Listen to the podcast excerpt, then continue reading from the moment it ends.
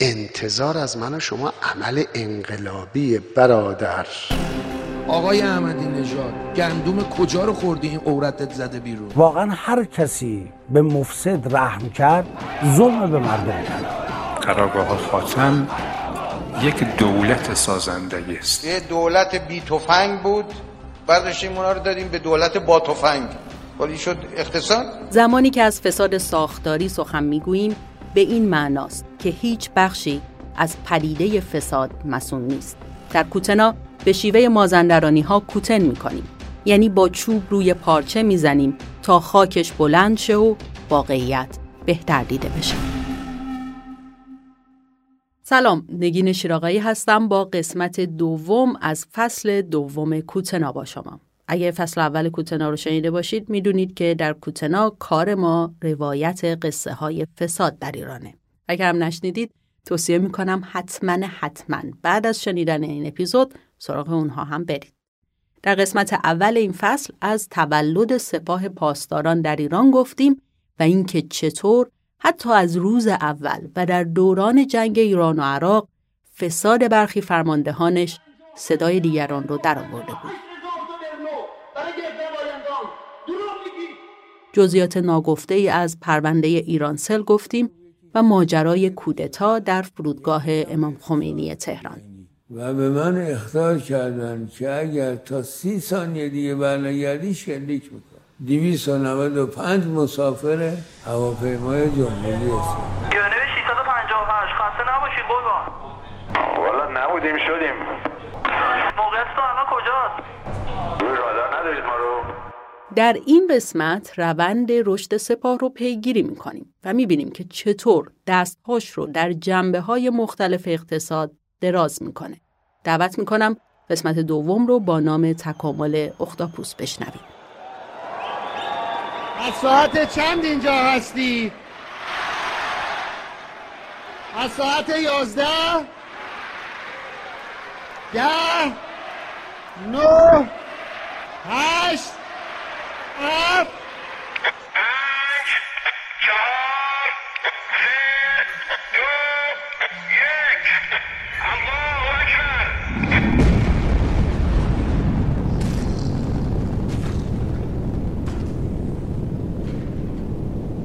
با رئیس جمهوری محمود احمدی نژاد سرداران سپاه دیگه نیازی نداشتند برای گرفتن پروژه ها مشت آهنین به کار ببرند. احمدی نژاد که به عنوان شهردار تهران پروژه های بسیاری رو بدون مناقصه به شرکت های وابسته به سپاه داده بود، به عنوان رئیس جمهور هم این روند رو ادامه داد. سال دوم رئیس جمهوری احمدی نژاد یعنی سال هزار و سیصد و هشتاد و پنج سپاه پاسداران دویست و چهل و هفت طرح در دست داشت. در این سال سپاه بدون مناقصه دو قرارداد بزرگ رو در دست داشت. یک قرارداد یک میلیارد و سیصد میلیون دلاری تا بندر عسلویه رو از راه بندر عباس و ایران شهر به مرز پاکستان برسونه و دومی خط لوله نهصد کیلومتری به ارزش دو میلیارد و دویست میلیون دلار. در روز امضای قرارداد رضا کسایی زاده مدیر عامل شرکت ملی گاز به روشنی گفت که قرارداد به دستور احمدی نژاد بوده. کاظم وزیری هامانه وزیر وقت نفت میگه که برای این پروژه ترک تشریفات شده و سپاه هیچ رقیبی نداشته. بعضی دوستان گفتن بعضی جا نمیشه بگی، بذارید یه مثال بزنم براتون این چه اتفاقایی میفته. در سال هشتاد و پنج قرارگاه خاتم الانبیا سپاه قرارداد ساخت چهار مخزن ذخیره نفتی در جزیره خارک رو در فروردین ماه و قرارداد دو میلیارد و نود و شش میلیون دلاری توسعه فازهای پانزده و شانزده پارس جنوبی رو در تیر ماه باز هم بدون مناقصه به دست آورد. انتظار از من و شما عمل انقلابی برادر. درست سپاه پاسداران در دوران احمدی نژاد به آسونی امتیازهای اقتصادی رو به دست می آورد، اما اینجا هم اگه نیازی میدید از زور استفاده می کرد.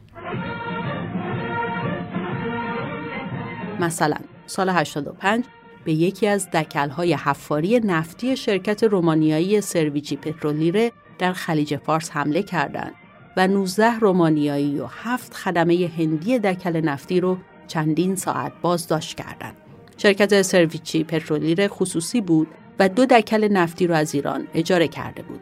در نهایت مشخص نشد ایران چقدر به شرکت رومانیایی خسارت داده، اما شرکت رومانیایی قدمش رو عوض کرد و تونست در نهایت به کار روی دکل ادامه بده. چی همش میخوای با جنگ و دعوا و اخم و موشک و اینا؟ دورش به پایان رسیده.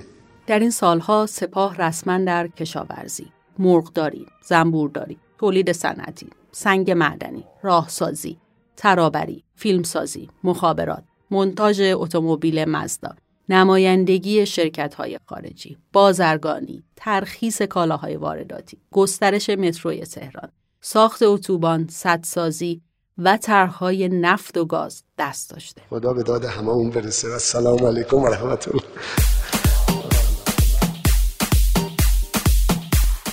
Iranian President Mahmoud Ahmadinejad arrived in Venezuela early Friday. سفرهای احمدی نژاد به آمریکای لاتین درهای جدیدی رو برای سپاه و نیروی قدسش باز میکنه. درهای گشاده برای پولشویی و انجام عملیات تروریستی، به ویژه در ونزوئلا که از سال هشتاد و هفت ایران به طور مستمر فعالیت‌هاش رو شروع کرد. حدود پنج سال پیش برنامه معاوضه طلا در برابر بنزین برای ونزوئلا رو هواپیمای ماهان در دست گرفت.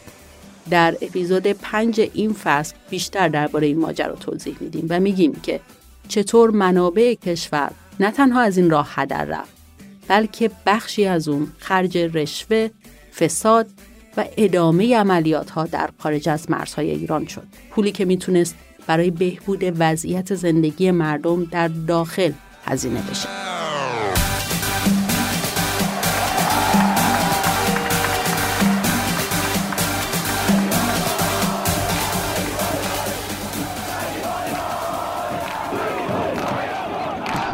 من فهرستی دارم از زمین‌هایی که مدیران گرفتن راجع به یک کسی دیگه که میگن صدها میلیارد، من نمیدونم واقعا. یکی از بوده فرمانده لشکر بوده، بعد در دوره آقای هاشمی و آقای خاتمی رفته توی کار اقتصادی پولدار شده. یک مورد رشد الکتریک بدون هیچ مزایده‌ای دادن به دوستان جناب آقای کرباسی، همسر آقای کرباسی، همسر آقای قبه. شما از اول کار خودتون شروع کردین، گفتن که هزاران مفسد در این کشور است، پروندهشون میخوام باز کنم، اصلشون میخوام نام ببرم. رئیس بانک پارسیان رو برداشت اونجوری لجنمالش کردیم، بعد مشاور خودتون کردیم. محمود احمدی نژاد بیست و چهار میلیون و پانصد و بیست و هفت هزار و پانصد و شانزده رای در یک مسابقه فوتبال، پنجاه هزار هفتاد هزار تماشاچی میرن. اون کسی که تیمش باخته وقتی میاد بیرون عصبانیه و به هر دری میزنه.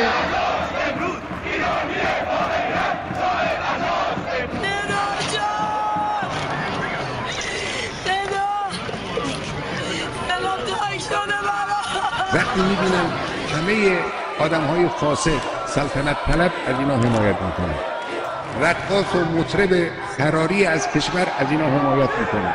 چهل میلیون نفر خودشون بازیگر اصلی و تعیین کننده اصلی بودن.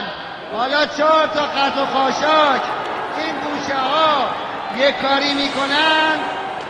بدانی این رودخانه زلال.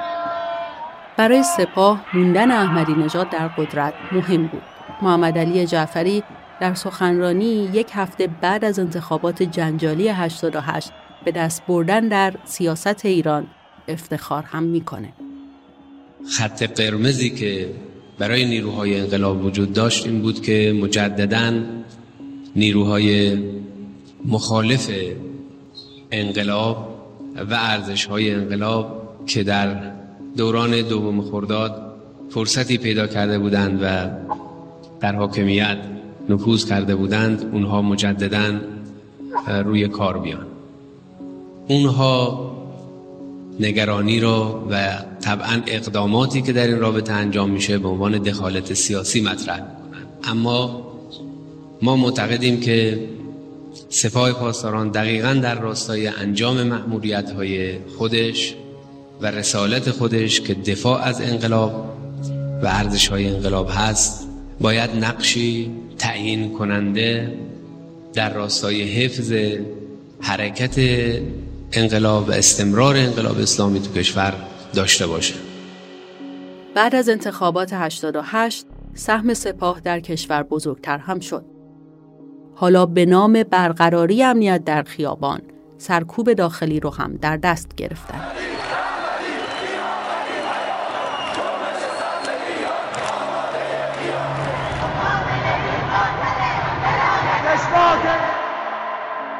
همزمان با این اتفاقها دولت محمود احمدی نژاد سهام شرکت مخابرات رو بدون چک و چونه به توسعه اعتماد مبین وابسته به بنیاد تعاون سپاه پاسداران واگذار کرد. این ماجرا هم جالبه. سه شرکت برای خرید پنجاه و یک درصد از سهام مخابرات با ارزشی بیش از هشت هزار میلیارد تومان معادل هشت میلیارد دلار اون روز در رقابت بودند.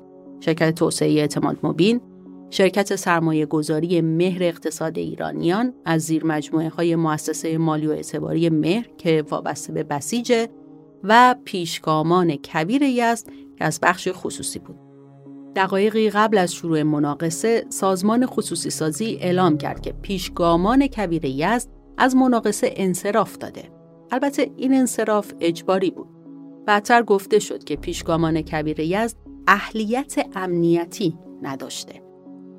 با کنار گذاشتن خریدار بخش خصوصی، تنها دو شرکت وابسته به سپاه باقی موندن و از این دو کنسرسیوم توسعه اعتماد مبین تونست در کمتر از نیم ساعت با پیشنهاد سه ریال بیش از پیشنهاد مهر اقتصاد ایرانیان در بزرگترین داد و ستد تاریخ چهل ساله بورس تهران برنده خرید بلوک پنجاه و یک درصدی مخابرات بشه.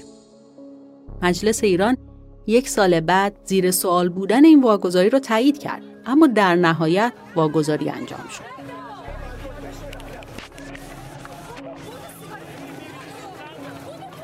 همزمان در خیابان‌های برخی شهرهای ایران اعتراض‌ها به مهندسی انتخابات و سرکوب مخالفان ادامه داشت.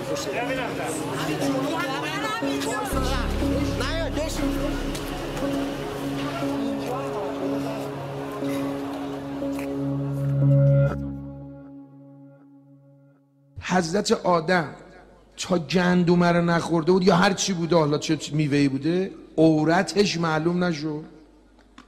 اینو خورد، عورتش معلوم شد. آقای احمدی نژاد، گندم کجا رو خوردی این عورتت زده بیرون؟ لااقل دو تا برگ درخت انجیر بردار بپوشونش. دوستی احمدی نژاد با سپاه بعد از جریان‌های مرتبط با اسفندیار رحیم مشایی از هم پاشید. این سخنرانی که از سعید حدادیان، مداح دفتر خامنه‌ای شنیدین، یکی از نمونه‌های عمومی این دعواها بود. حیف آیت الله‌های ما خرج این بیشعور بشن. آخه کی باشه که بخواد آقای علم‌الهدی تو نماز جمعه مشهد، آقای خاتمی تو نماز جمعه تهران، آقای مصباح اینا بخواد خرج این آدم بیشعور بشن؟ کی مشایی سر و تاش؟ در همون سالها سایت ویکیلیکس، یعنی در تابستان سال نود، اسنادی رو منتشر کرد که نشون میداد سپاه، شرکت مخابرات ایران، شرکت سرمایه‌گذاری قدیر، پالایشگاه اصفهان، بانک پارسیان، صنایع پتروشیمی، معادن فلزات، بانک‌های صادرات، ملت و تجارت، صنایع دریایی صدرا، بانک سینا، تراکتورسازی تبریز و داروسازی جابر ابن حیان را خریده. همینطور میگه که بانک قوامین، بانک مه، مؤسسه اعتباری نیروهای مسلح، مؤسسه انصارالمجاهدین، مؤسسه مالی و اعتباری سامن الائمه و موحدین و عسکریه از جمله بانک‌های متعلق به سپاه پاسدارانند.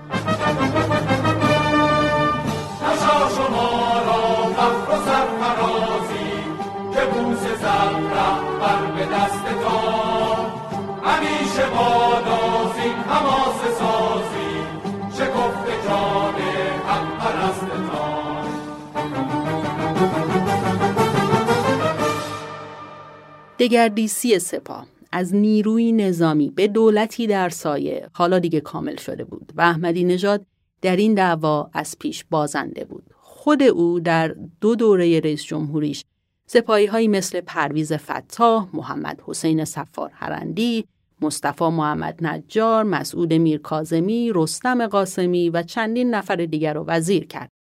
اصرار رهبر جمهوری اسلامی برای پیشبرد برنامه هسته‌ای در دوره احمدی نژاد و تحریم‌های بین‌المللی علیه ایران هم فرصت بی‌نظیری برای چنگ‌اندازی سپاه به مال و آینده ایران بود. می‌خواستن بین احمدی نژاد و رهبری تو قضیه هسته‌ای فاصله بندازن. ما بعضی وقت خدمت آقا می‌شستیم، خاطرات رو تعریف می‌کردیم و به حماقت اینها مفصل می‌خندیدیم. برای همین نتیجه دعوای احمدی نژاد از پیش معلوم بود. اما خب احمدی نژاد کوتاه نیومد. همچین که عده‌ای پاشون از قانون گذاشتن اونور، برای خودشون اختیارات فراقانونی قائل شدن و استثناء قائل شدن، اونجا دیگه فساد درست میشه.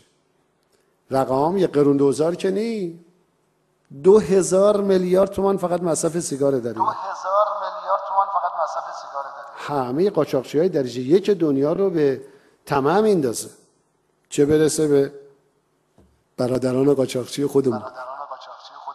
از اینجا به بعد کم کم صدای خود حکومتی ها علیه قدرت اقتصادی سپاه بلند میشه. مثلا احمد توکلی، نماینده اصولگرای وقت مجلس، در سال نود و دو میگه که حاکمیت باید درباره حضور نظامیان در اقتصاد تصمیم قاطعی بگیره و اعتراف میکنه که دیگه به راحتی نمیشه اونها رو از اقتصاد خارج کرد.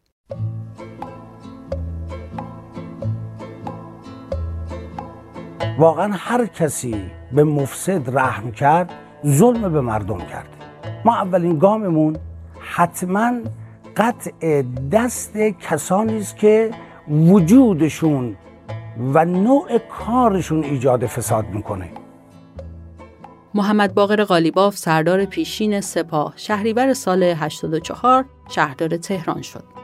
سازمان عریض و طویلی که منابع مالی و امکاناتش از مجموع چند وزارتخانه هم بیشتره. این حرفیه که اعضای شورای شهر تهران هم تکرار کردن. ورود قالیباف به شهرداری تهران دروازه دیگه‌ای رو روی سپاه باز میکنه. قراردادهای بزرگ و فسادهای بیشتر. نام تکرار شونده هم قرارگاه خاتم الانبیاست. این همکاری البته از قبل شکل گرفته، اما تعداد و رقم قراردادها به شدت افزایش پیدا میکنه. باید به عنوان یه سپاهی عضو سپاه عرض کنم که قرارگاه خاتم محور و منشأ تولید ثروت برای سپاه نیست. محور و منشأ تولید عزت برای سپاه است. کلمه پیمانکار برای قرارگاه خاتم یک کلمه کلمه سفیفی است. قرارگاه خاتم یک دولت سازندگی است. تهرانی‌ها با پل طبقاتی اتوبان صدر آشنان، پروژه‌ای که قرار بود ترافیک اون منطقه رو کم کنه، اما عملاً قلک قرارگاه خاتم الانبیا شد تا با پول مردم پر بشه. قرارگاه خاتم قرارداد ساخت پل رو امضا کرد و قالیباف هم گفت که هزینه‌اش ششصد و چهل میلیارد تومان بوده. این رقم رو سپاه هیچ وقت تایید نکرد. اما بعدتر در دعواهای شورای شهر تهران افشا شد که بر اساس صورت‌های مالی شهرداری تا سال نود و سه چهار هزار و دویست میلیارد تومان برای ساخت پل صدر هزینه شده، یعنی بیش از شش برابر رقمی که در قرارداد اومده بود. در این پروژه بابک زنجانی هم دست داشته. من منافع ملی کشورم برام از هر چیز دیگه‌ای مهمتر هستش. همونطور که گفتم به عنوان یه بسیجی اقتصادی تو کشور فعالیت میکنیم. حتما بابک زنجانی که ید طولایی در دور زدن تحریم ها و گرفتن راند داشته، با شهرداری تهران تبانی میکنه که در ازای تأمین تجهیزات پروژه مجوز ساخت برجی سی و هفت طبقه رو در خیابان گلستان شهرک غرب بگیره. مجوزی خلاف قانون و یک نمونه دیگه از فساد در این پروژه. زمان گردبرداری زمین نشست کرد و ماجرا لو رفت. شما برای قدس دو سال یاز کار کردی، هزار و هفتاد و یک میلیارد بدهی بزرگی. دقیقاً پول گشته، دقیقاً گرفته دستش. اموالم دست شما. یعنی به جای اینکه پول بدن این رو قرض بدهی بالا بردن. این صدای محمد علی جعفری، فرمانده سپاه، و صادق یا میرزا حسن ذوالقرنیا، معاون وقت اقتصادی و سازندگی سپاه پاسداران، که رادیو فردا چند ماه پیش منتشر کرده. بعد گفت که من این رو قبول ندارم، مال قبل بوده. گفتم اشکال نداره، ما نمیخوام بگیم مال قبلی رو، این مال قدس قبول داری باش. گفتم خیلی خوب، ما یه نامه یه تو باشه قاسم نوشت که این اموال بدید. من گفتم که موقع منحل کنه اگه چیزی مون بدیم بشونیم، یعنی اموال اگه مون. گفتم ما اینو منحل میکنیم، اموال هم اگه بخوام بدید اموال چی نمیشه. این زیانی که شما وارد کردی بی کی میخواد بده؟ زیانم حالا عرض میکنم هزار تا کجا بدهیار زیانا به کیه؟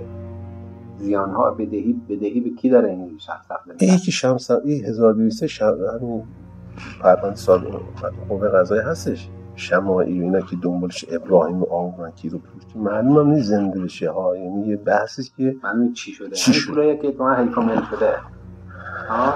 نه نه این اصلا با اون رحالانی توضیح میام خدمت. این فایل صوتی درباره مجموعه‌ای به نام هلدینگ یاسه که بزرگترین فساد عمومی شده سپاه تا اینجای کار در اون رخ داده.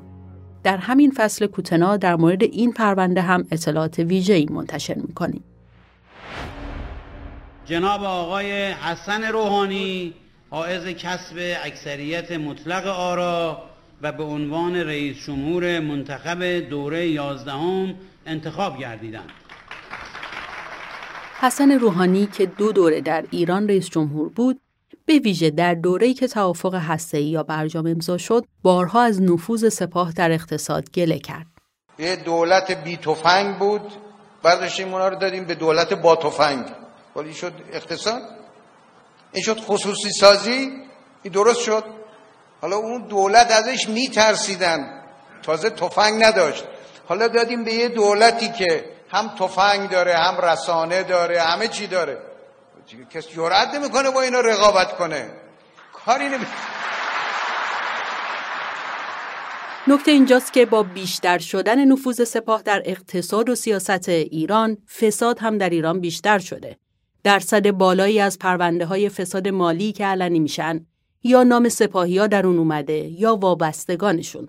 آندریاس کریک، مدرس دانشگاه کینگز در لندن، تحقیقات گسترده‌ای روی شبکه قاچاق سپاه پاسداران انجام داده. اولین نکته‌ای که درباره سپاه میخوام بگم اینه که یک سازمان فاسده و من ایران در سال دو هزار و بیست و دو میلادی رو خیلی شبیه دیکتاتوری‌های نظامی عربی در منطقه میبینم. کشورهایی که بخش امنیتی مهره اصلی نگه داشتن رژیم در قدرته. امنیت در همه زمینه‌ها، نه فقط در بخش امنیت. در اقتصاد هم حضور دارن و سود میبرن. وضعیت مصر به نظرم مثال خوبیه برای اینکه با سپاه پاسداران در ایران مقایسه کنیم که اونجا نظامی ها چهل و پنج درصد بازرگانی و تولید ناخالص ملی رو در دست دارن. این برای ایران هم صادقه که سپاه پاسداران بخش بزرگی از تجارت رسمی و غیر رسمی کشور رو در اختیار داره. از زمان تحریم‌های بیست سال اخیر این دخالت بیشتر شده و هدفشون بالا بردن سود اقتصادیشونه. بقا و موفقیت سپاه پاسداران به عنوان یک شبکه گسترده به طور ویژه به فعالیت‌های غیرقانونی متکی است تا بتونه سود کنه و غارت کنه. حالا سپاه اختاپوسیه که در همه جنبه‌های حیات ایرانی‌ها دست داره. برای همینه که در بحث توافق هسته‌ای عده‌ای اصرار دارن لغو تحریم‌های سپاه باید اولویت باشه. حق هم دارن، چون تحریم سپاه یعنی تحریم اقتصاد ایران. عقیده من اما مشکل اینجاست که برداشتن تحریم‌ها در عمل سودی برای اقتصاد ایران نداره، چون هر بار که پولی از پولهای مردم به خاطر مذاکرات یا تبادل زندانی‌هایی که ایران گروگان گرفته به دست حکومتی‌ها افتاده، یا خرج باج دادن شده، یا برای خرید تجهیزات سرکوب هزینه شده و یا برای پیش بردن هدف‌های سپاه قدس در کشورهای دوست و برادر، وضع مردم و اقتصاد ایران هم هر روز بدتر شده. اگه میخواید بیشتر بدونید، قسمت بعدی کوتنا رو بشنوید. در قسمت‌های بعدی شکل‌گیری و فساد در نیروی قدس سپاه رو بررسی می‌کنیم و برای اولین بار توضیح می‌دیم چطور بودجه نامرئی و تنخواها از زمان جنگ بوسنی به فساد گسترده در این نیرو منجر میشه. این روایت‌ها با تحقیقات ما به دست اومده و برخی از اونها رو هیچ وقت جایی منتشر نکردن.